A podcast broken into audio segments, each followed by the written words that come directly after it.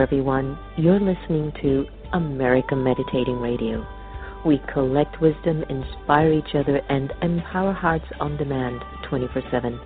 I'm Sister Jenna, host of the syndicated America Meditating Radio. Join us as we talk one on one with leading experts who answer life's most compelling questions because in a world of uncertainty, we need answers right here, right now. America Meditating Radio, a show for everyone to learn more about this amazing thing called life.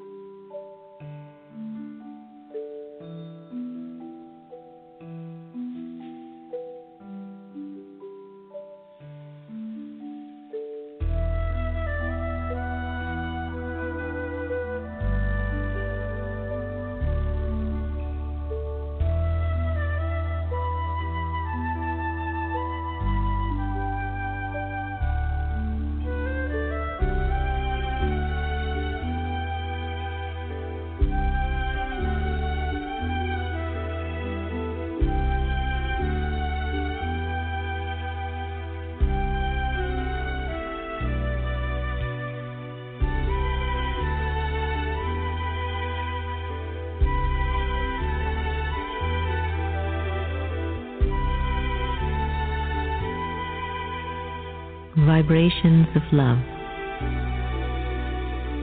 And some say love is a verb. But much deeper than that, love is a vibration.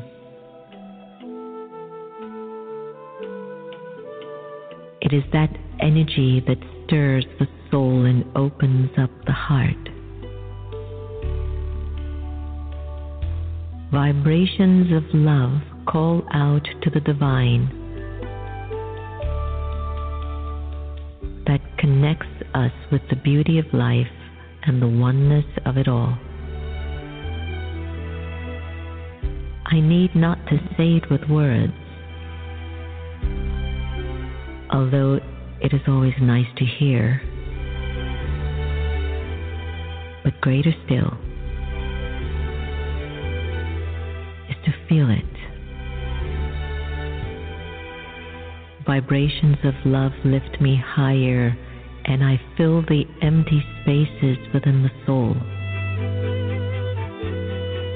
It is the divine in its purest essence. It is me at the height of my being. I am vibrations love.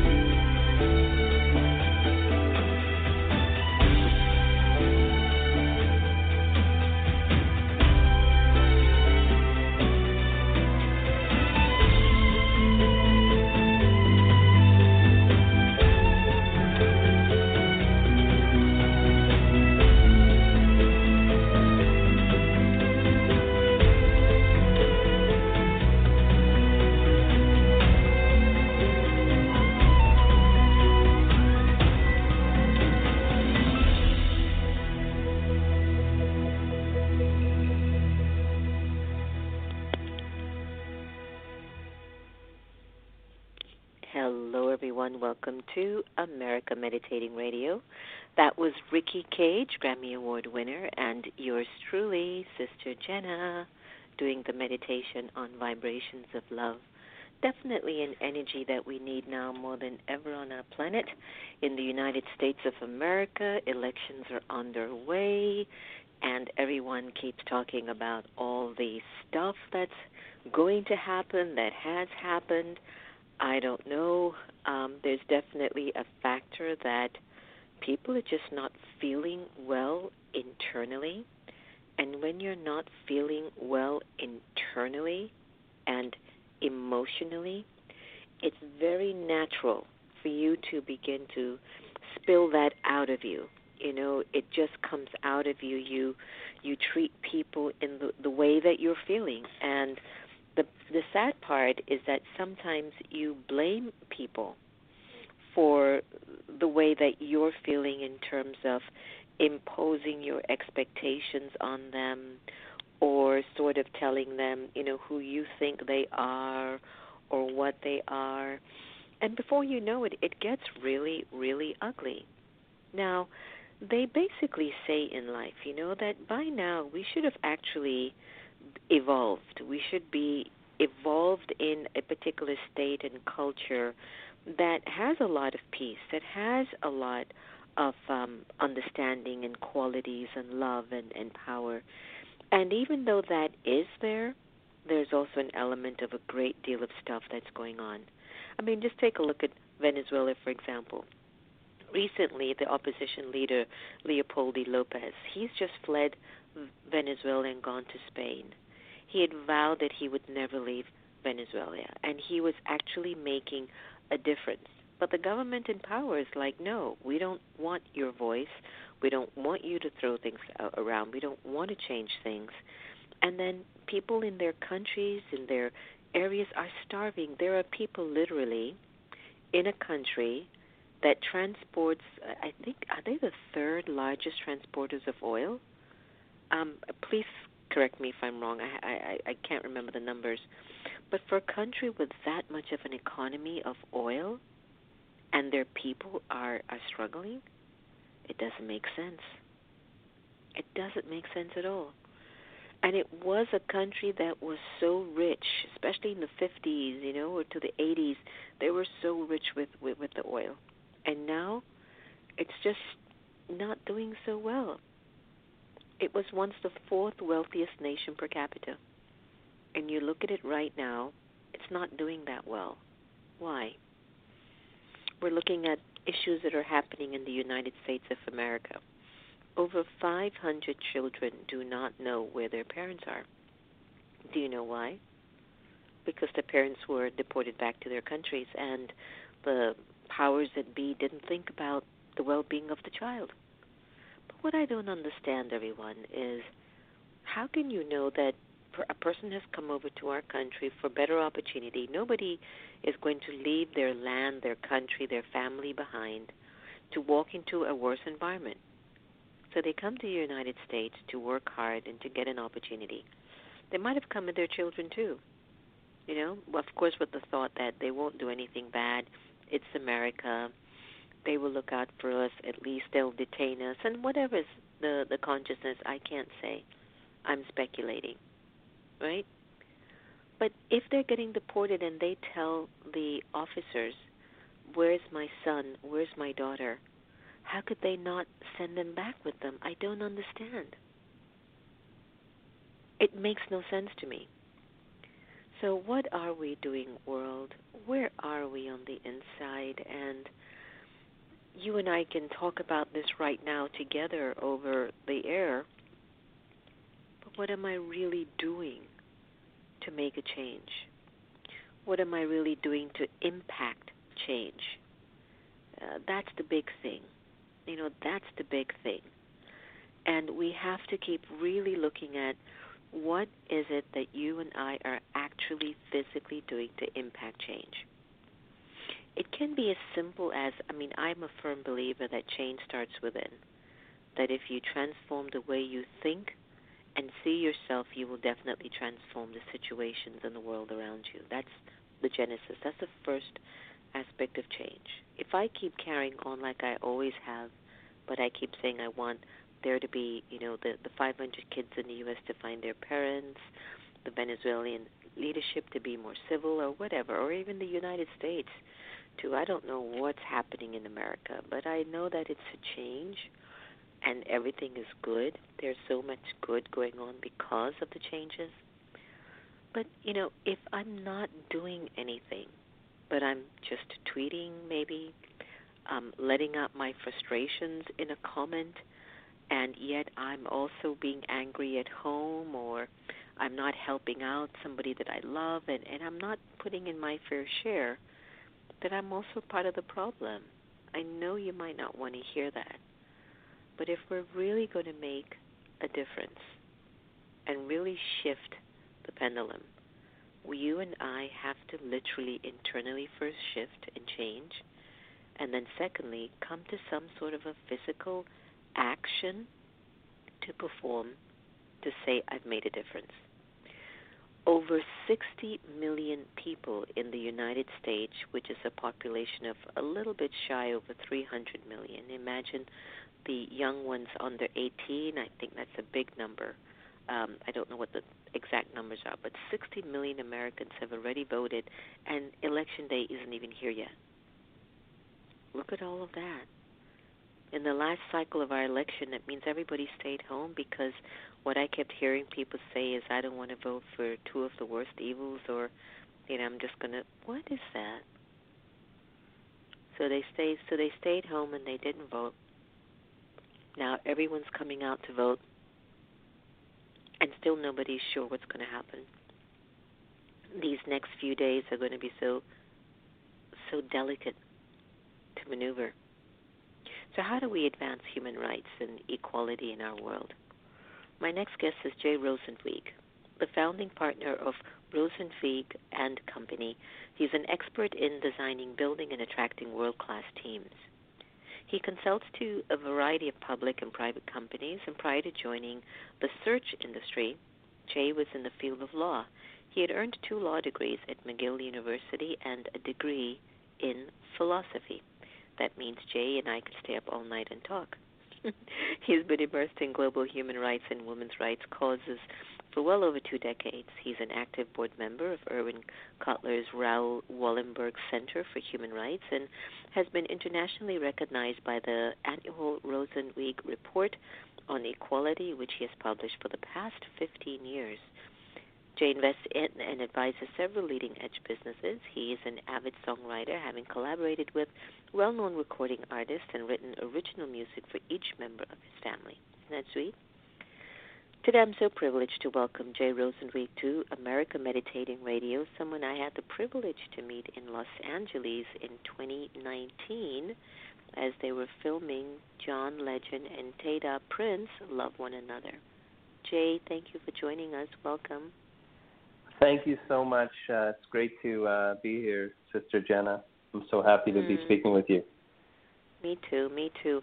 I know that you're a business consultant and a lawyer, right? And you founded a global yes. talent a Globin strategy firm, but you know you're also known for just your humanitarian work and advocacy for human rights and equality. You've served on so many number of boards for organizations that are contributing uh, to causes that shape our world. So it's not too common to find a corporate executive who's so committed mm-hmm. to social justice. But what I want to know is what really motivates you and inspires your passion, especially in these areas. And I even understand that your mentor, Irwin Cotler, had something to do with it. Yes.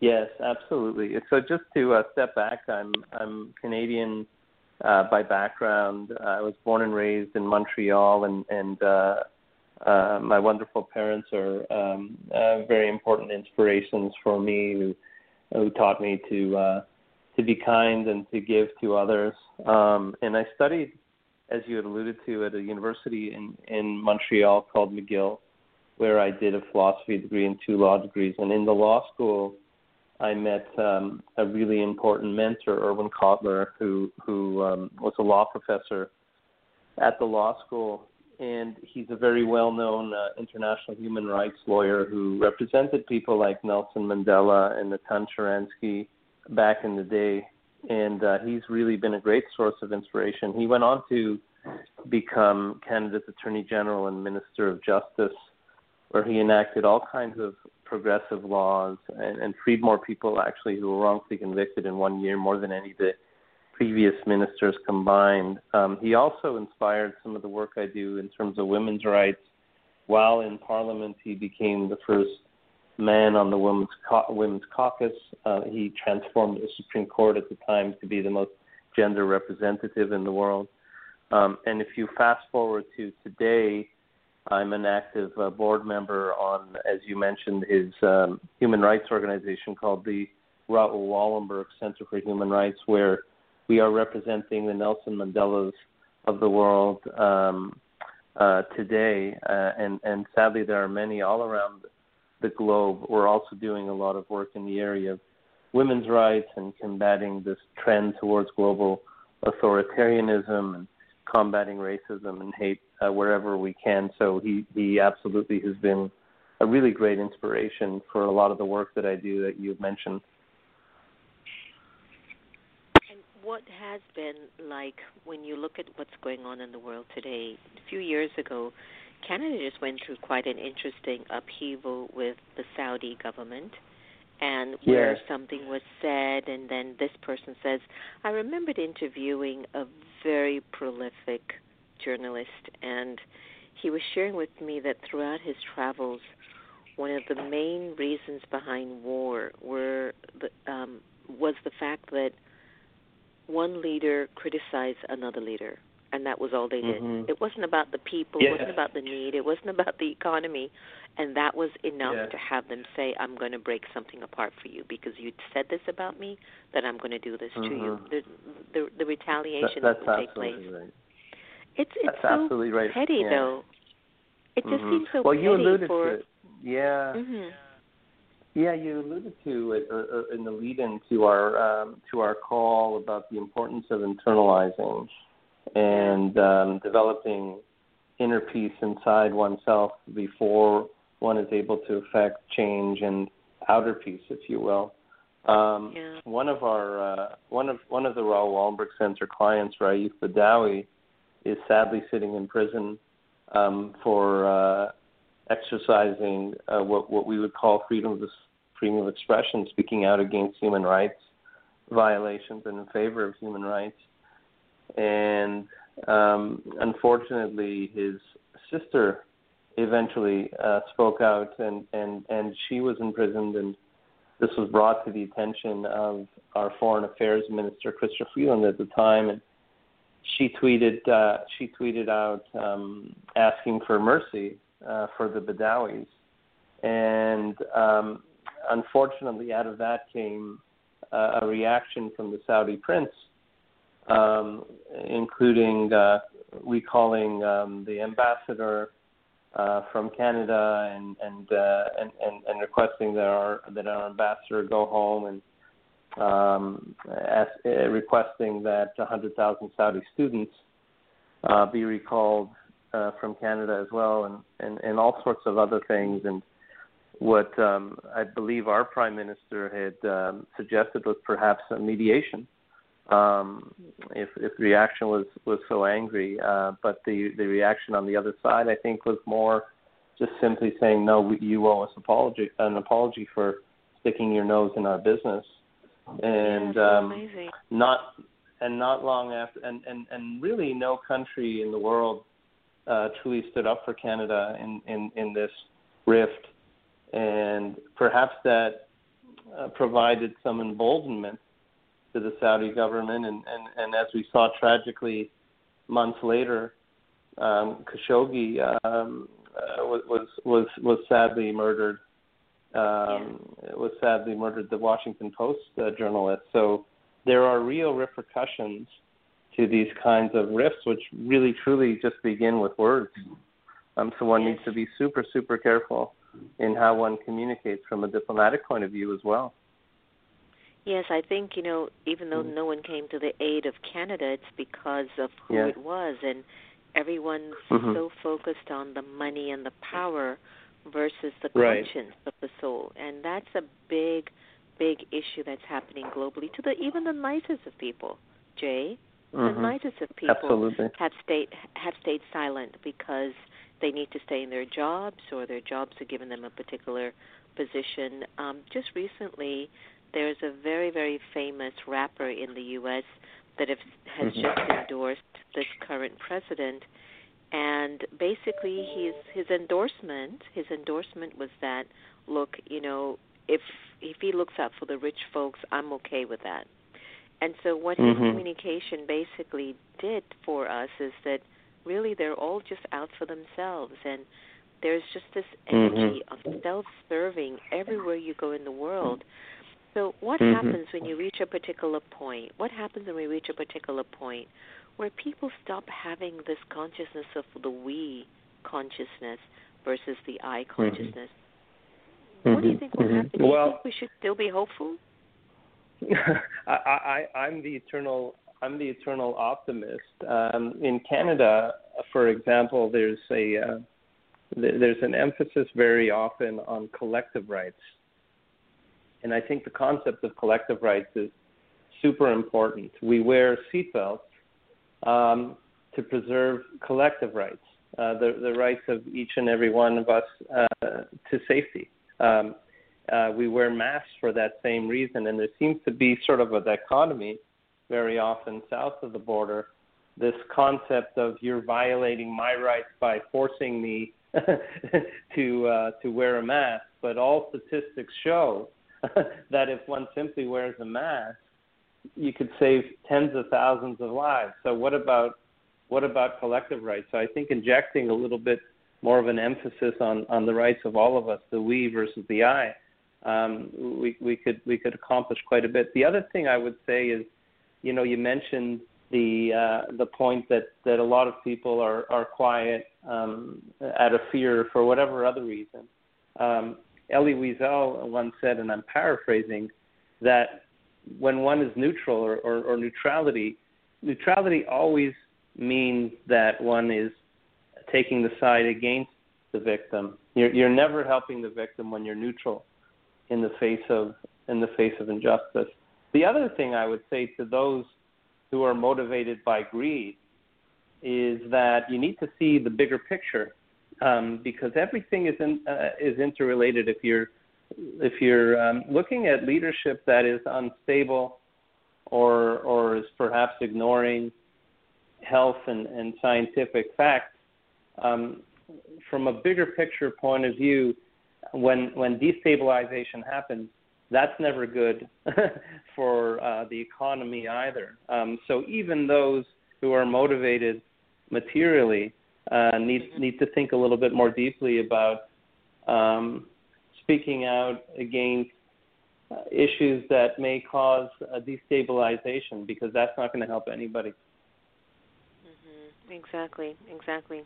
What do you think is the stuck point in our humanity right now that we are moving more towards, you know, every man for himself mentality? What do you think is stuck in us? I don't feel it, and I know you don't feel it. But why right. is it that it seems like a very high number of us feel well, well, you know, they're not doing it, so why should I do it? How come they didn't I think, think like we did? I think it's uh, that um, the the human mind and heart is is is is sadly um, quite fragile and, manip- and, and, and, and, and prone to be manipulated, and particularly when when millions of people feel disenfranchised or are struggling uh, for whatever reason, um, um, it's sometimes it, it, it's sometimes an opportunity for those who aspire for leadership to capitalize and to say things like, "Well, if you're struggling to find a job, maybe we shouldn't have more immigrants pouring into the country." Um, um, maybe we should counter this political correctness around uplifting others who um, who, who historically weren't taking the jobs that uh, that you're vying for, et cetera, et cetera. There, there's, we need leaders who can uplift and and communicate the kinds of things that we're talking about in terms of developing um, real inner peace and inner strength and looking at the bigger picture and who can truly inspire us. I think very often we find in society that there's a lack of that truly um, spiritual and uplifting kind of leadership, which I think that um, that many are, are are are longing for, whether they realize it or not. Mm, beautiful, well said. Uh, the pandemic is still happening. Have you been learning much mm-hmm. about yourself? Um, I mean, yes, it's going on and on and on. well, I'll tell you, like um, uh, pre-pandemic, I had been on a plane quite a bit. I'd been doing a lot of travel. Um, even my commute to work in downtown Toronto at times would take me 45 minutes to an hour, meaning I'd be commuting an hour and a half to two hours um, very much enjoyed being in the hustle bustle of downtown and at the office and whatnot. And I never really imagined being able to enjoy um, sitting at home um, and, and working. And I've actually surprised myself. I've been hunkered down and trying to be a good citizen here in Toronto. I've developed a, a little home office in my house, and uh, I haven't really left the house much at all for seven months, and surprisingly, I'm enjoying it very, very much. Um, it's it's actually more efficient in many ways. I'm having more opportunities in between calls to exercise. I'm more physically fit than I've been in a very long time. I'm getting a lot more sleep. Um, my family is seeing me more than they ever have, uh, especially during the day. And thank goodness they don't seem to mind it. I'm I'm kind of enjoying it myself. Um, so I've I've learned uh, I've learned quite a bit about myself, and and I don't know if I necessarily want to go back to the way it was, because I see so much mm-hmm. benefit in uh, in the new routine that I've developed. Yes, yes. Yeah. Well, um, I know that you're deeply involved in the emerging tech space, and what do you see yes. as some of the you know some of the most promising transformational technologies upon us? Mm. Um, yes, I, am most interested um, in, in, the intersection of profit and purpose, and, and, and truly making an impact through technology.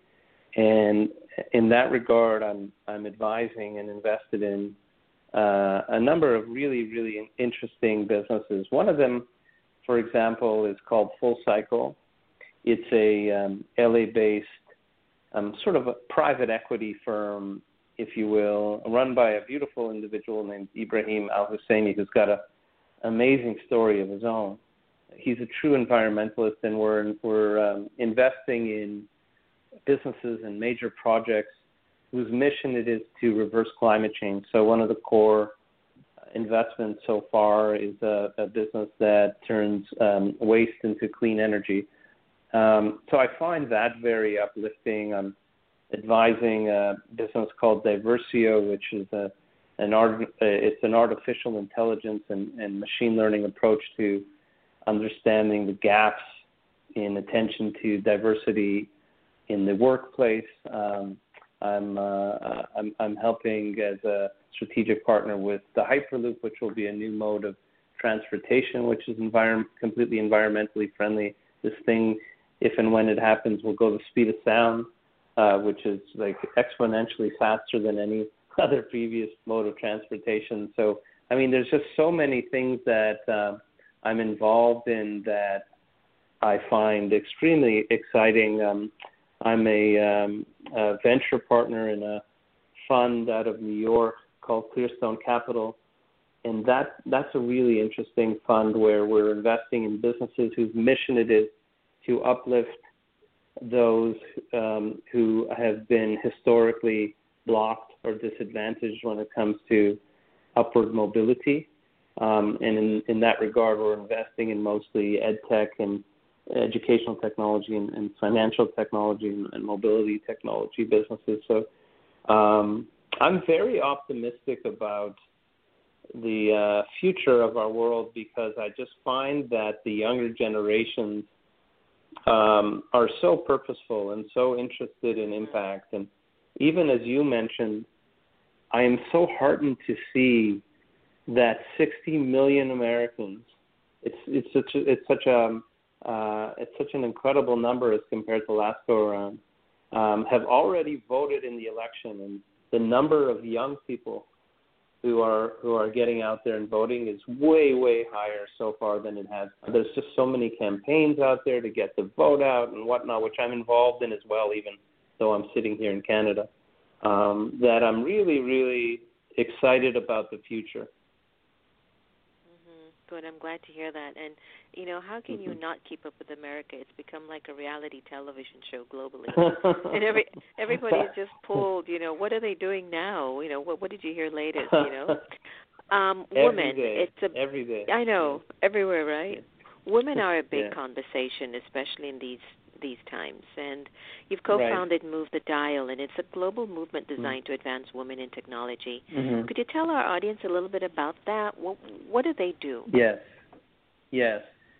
Um, so there's a wonderful woman named Jodi Kovitz who I'd love to introduce you to. She's the founder of uh, Move the Dial. Um, my uh, our mayor uh, John Tory, who's a great guy, the mayor of Toronto, um, about four years ago or so, he uh, he he decided to take a delegation of Torontonians to Israel on a tech mission um, to to compare uh, to compare sort of the uh, the strides that have been made here in Canada to the strides that have made in um, Israel and, and, and see if we could work together, etc. And uh, so he took about 30 of us, and Jodi Kovitz was one of them. And Jodi at the time um, was running an organization of CEOs of tech companies who um, sort of came together periodically to compare notes and to commiserate and to compare sort of war stories and how they can help one another. Um, but she was lamenting the fact that um, virtually every single person in the room at these meetings was a man. Like every single person, literally, was was male, and uh, she thought this thing really needs to change. And we saw some really inspiring um, uh, tech executives um, who actually were women, um, uh, women venture capitalists, and it inspired all of this inspired her, and I began talking to her about the work I'm doing, advocating for women um, in the corporate world, and um, she said, you know, I need to move the dial for um, women in the tech space. So we came back to Toronto um, uh, announced that um, we would have a get together at one of the tech incubators here in Toronto called Mars. We expected to have like 40 people. Um, I believe like a thousand people showed up, including our mayor, and that kicked off this massive global movement to help advance women in the tech space. And uh, um, we've had a couple of global um, uh, global uh, get-togethers and gatherings. we have mentorship uh, programs. Um, really, one of the concepts is that uh, a lot of stories programs. So we've had like 80 stories programs uh, a year, basically having wow. very successful women in tech tell their stories of their struggles because the concept really is that you can't be what you can't see. Um, and the the repercussions have been absolutely um, tremendous. Mm-hmm. And um, yeah, and and my own report, the Rosenzweig report, uh, which I've been uh, doing, as you mentioned, for the last 15 years, will will continue to truck along, and will. Uh, I, I have always committed to um, just putting out there the statistics and bringing in influencers to um, to comment and to contribute to my report every year to amplify the discussion because the number of women in leadership roles is, in my view, way too small. And I've, I've uh, determined and committed to doing this report each and every year until hopefully one day I work my way out of a job. well, that's when yeah. you know you've been successful. Mm mhm. That's so let's sure. hope. yeah. You know, um some days when you're just sitting back having a nice cup of tea and mm-hmm. you're reflecting on your life, What are some of the most incredible moments that you can recall have emerged to kind of tell you, Jay, you're blessed? What are some of the things that emerge in your mind and you just keep reminding yourself how blessed you are? It's typically rooted in in uh, in family uh, in family member uh, family memories. Um, growing up with very loving, very loving uh, parents, um, and to uh, wonderful siblings, my brother and my sister, and um, and the gratefulness I have for all the friends I've had along the way, and meeting um, just a wonderful, wonderful woman who who um, I married um, over 25 years ago, um, and the loving and supportive partner that she is, and and then my three children, all the memories of uh, of my three children and and the five of us this year have had an mm-hmm. unbelievably mm-hmm. special year because of COVID. We're all living together and we've been spending more time with one another than ever. Um, uh, as you mentioned, I've written a song just to show my love for each and every member of my family. Uh, and and often I, I write these songs for special occasions instead of um, instead of the, uh, the the conventional speech um, mm-hmm. presenting a song to to my son when he turned 13 at his bar mitzvah party um, is a is a memory I'll, I'll never forget, and we've captured it and we have it on YouTube and. um, the uh, the memory of me presenting that song and, and, and all the tears in the audience um, is something that will always stick with me. So really, when I think of um, what I consider my greatest uh, successes. Um, it, it, it really is all rooted in being a father, husband, and friend. It's so beautiful, beautiful. Um, any particular projects that you're working on currently that you're really excited about? Um, well, I'm I'm I'm helping out um, and and have agreed to join the uh, advisory board of of the Love One Another uh, project with mm-hmm. um, with Tay the Prince, which which came out of the song uh, "Love One Another," where we were so blessed to, where I was so blessed to meet you. Um, we're working on a project um, again in the music space called Hands Around the World with my great friend and partner um, uh, Ken Kragen and uh, his partner Neil. Um, the idea is ultimately to have a billion people holding hands virtually around the world um, for the environment. Um, and that's begun with a song which we, we began recording in Los Angeles, as you know, um, mm. uh, in January pre-COVID. Um, so those are a couple of uh, a couple of really nice uh, projects, and we have a few other things on the go um, which we'll be excited to announce uh, shortly. Uh, but I, I really love the idea of marrying music um, with with purpose and, and really trying to impact the world through music. I love that.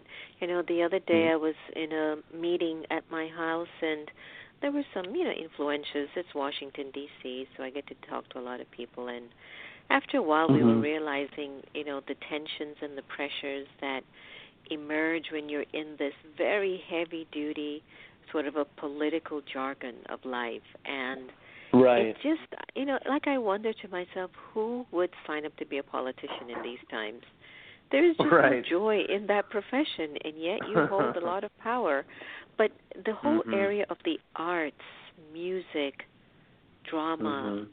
poetry art painting there's something about it, Jay, that's just opening not only me up more, but I can see that mm-hmm. perhaps after this very dark time of just a lot of uncertainty, we're going to be walking into maybe a kind of a modernized Renaissance age where there'll be a, a unique form of art coming through us I in, think in so. ways that perhaps we've never seen before. I think so, and I hope so. Um, I think it was Winston Churchill who, when uh, it was proposed during the uh, difficult times of the war, that um, arts be cut, um, that uh, economically they uh, they they cut um, funding for the arts, Churchill's response was, "Well, then, what are we fighting for in the first place? Right? That's the beauty. That's the beauty of life." Um, I also think that um, as and going back to tech a little bit, as artificial intelligence, as that, and as robotics, and all, as the next wave of automation happens, um, the human mind will not be able to compete with machines. Um, and then there will be a point in time that the only differentiator between human and machine will be what's in our hearts. Um, and that translates into art. So I would actually encourage young people who are um, not sure what they want to do from an educational standpoint, even to gravitate towards the arts because I think that that uh, differentiator will be the most important thing, more important than ever, as we come out of all of this. I'm glad to hear you say that. I, I believe that too. I'm even taking time to just play the drums, piano, a little bit of guitar here, and the tune's just loving it. I really do. And it really and do. it soothes the soul. It truly soothes it the does. soul. It does. It yeah, does. yeah. I've noticed. I've yeah. noticed for myself that actually, Jay, as a result of allowing or channeling my energy to channel channeling my energy to focus a little bit on the arts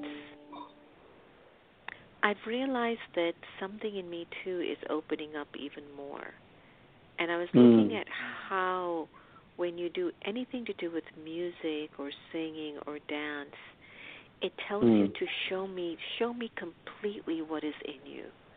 There's something mm. that for me has been opening up and it's just been so endearing, I just have to say. That's really interesting. So I have a good friend.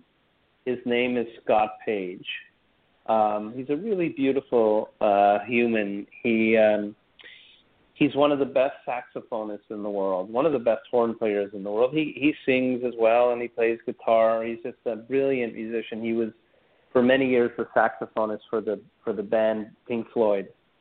Um, he also was the saxophonist for um, Supertramp and Toto. Really top of the line saxophonist and he said to he said to me something very interesting last year.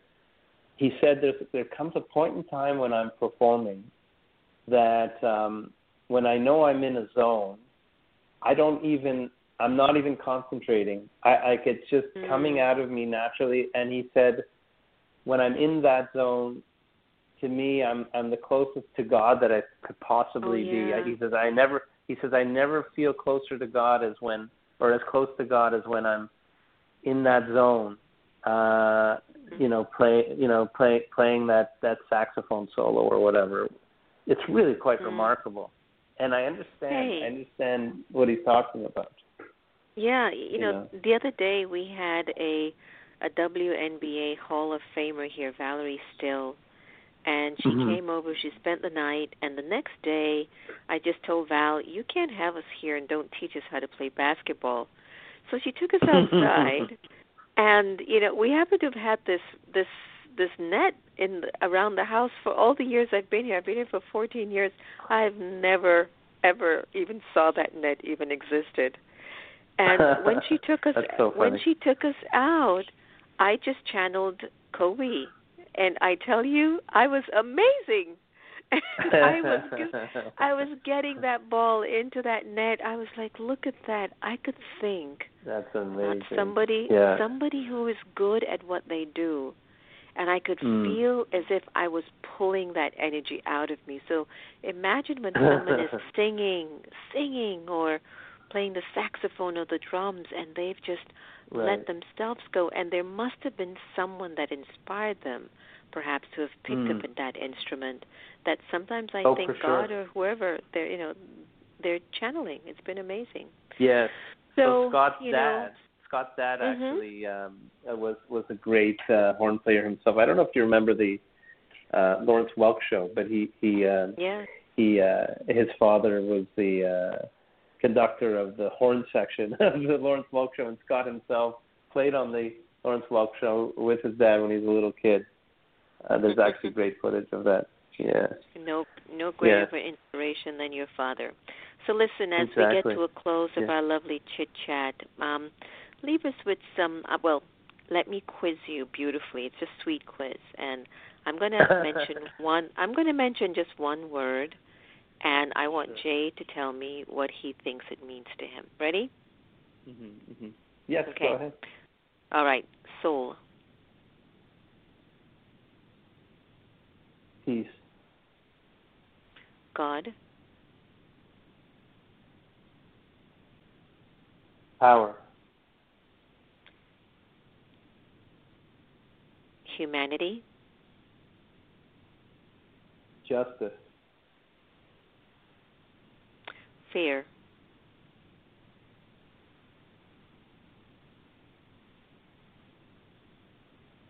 Strength. Hmm. Love.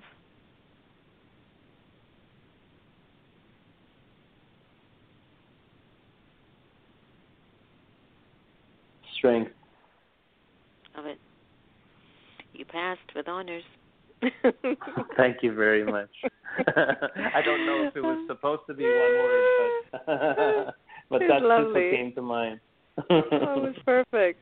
Any any final thoughts that you would like to leave with our audience today? Yes, I, I would like to close uh, with a similar notion that you opened with, and and that is that uh, it's important to take a take a breath and to um, look deep inside of oneself and to um, to let go of um, any of the ne- negativity that that um, is influencing you from the outside, and and and understand that um, there's always hope for a greater tomorrow. And Mhm. as one meditates on being peaceful inside, um, one can then take the next step towards action to improve and to repair our world um, and to make it better for all of us, for, for all of our brothers and sisters in the world. Mm, it was very beautiful. Jay, thank you so much for joining us on America Meditating Radio and really wishing you from the bottom of our hearts all the continued success and the best. You definitely deserve every bit of it. I think so. Thank you, thank you very, very much, and same to you. And uh, it, it's been a pleasure having this conversation. Thank you. Thank you for taking the time. We'll all speak the to you. best. Take care. Mm. Bye bye. Bye bye. That was Jay Rosenzweig, everyone, the founder and partner of Rosenzweig and Company, and wonderful guy, huh? Just really speaks from a, a pure place. There's something about Canadians. I just have to tell you, there's just something about them Canadians. There's a there's just a beauty about them. There's a beauty about the space in which they live in. And I, I really, I really appreciate them very much. Well, listen, if you've enjoyed our conversation, feel free to listen to it over and over again, either on Blog Talk Radio, but check us out on Spotify, iHeart, and iTunes as well to be updated. And remember, as I always say, no one can take away your happiness unless you give them permission. And we really are here to love each other the same. So let's do that, and let's feel that we're a little bit more blessed than we can be. You know, I mean, we are really actually we're blessed. Let's just put it that way. Consider yourselves blessed, right? Mm-hmm. Here's Karen Drucker. I'm so blessed. Take care.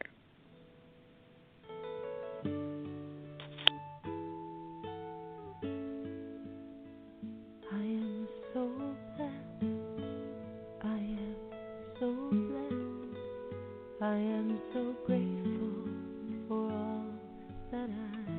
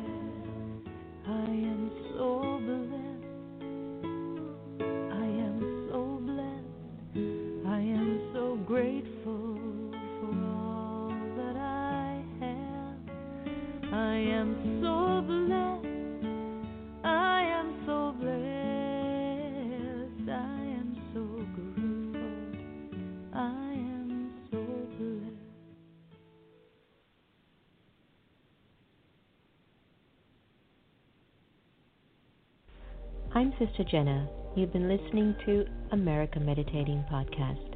You can follow us on Twitter, Facebook, and subscribe to our YouTube channel. Did you enjoy that conversation? Because you can also listen to it on Spotify or on iTunes 24 7, anytime, anywhere. I do trust we all have inner power to become our very best. When we listen with curiosity to learn more, we grow. So thanks so much for tuning in, and do be easy on yourself. Take care.